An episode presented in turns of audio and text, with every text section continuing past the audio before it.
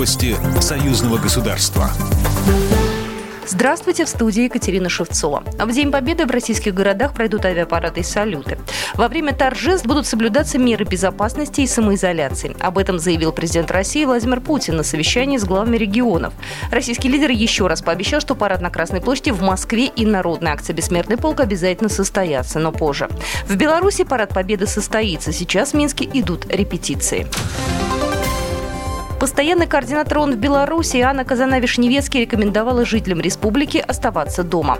Об этом сообщает РИА Новости. По мнению экспертов, в настоящее время в Беларуси наблюдается эволюция вспышки инфекции COVID-19.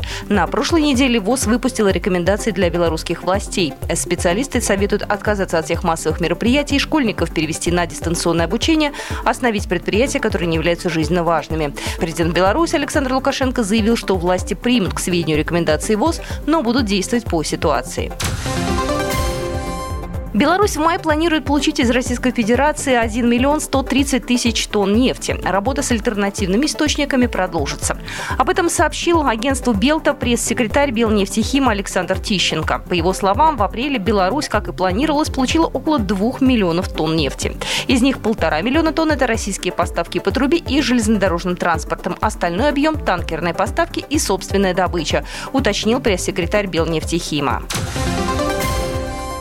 Страны ЕАЭС создадут совместную космическую группировку. Коллегия Евразийской экономической комиссии одобрила глобальный кооперационный проект стран Евразийского экономического союза в сфере представления космических и геоинформационных услуг на основе данных дистанционного зондирования Земли, сообщили в пресс-службе ЕЭК. Разработка документа стала возможна благодаря инициативе белорусских, российских и казахстанских предприятий, являющихся участниками Евразийской технологической платформы «Космические и геоинформационные технологии. Продукты глобальной конкурентоспособности». Экспозиция, рассказывающая о последнем очаге сопротивления врагу в годы Великой Отечественной войны, откроется в Брестской крепости к 22 июня. В музейных залах посетители узнают о строительстве фортовой линии, судьбах женщин и детей, семей военнослужащих, которые укрывались в казематах до пленения. Остальные залы посвятят организованному здесь госпиталю. Из бюджета союзного государства на создание новой экспозиции выделили более 62 миллионов российских рублей.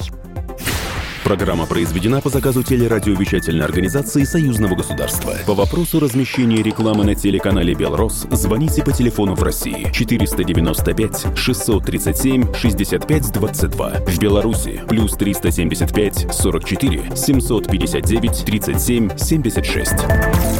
Новости Союзного государства.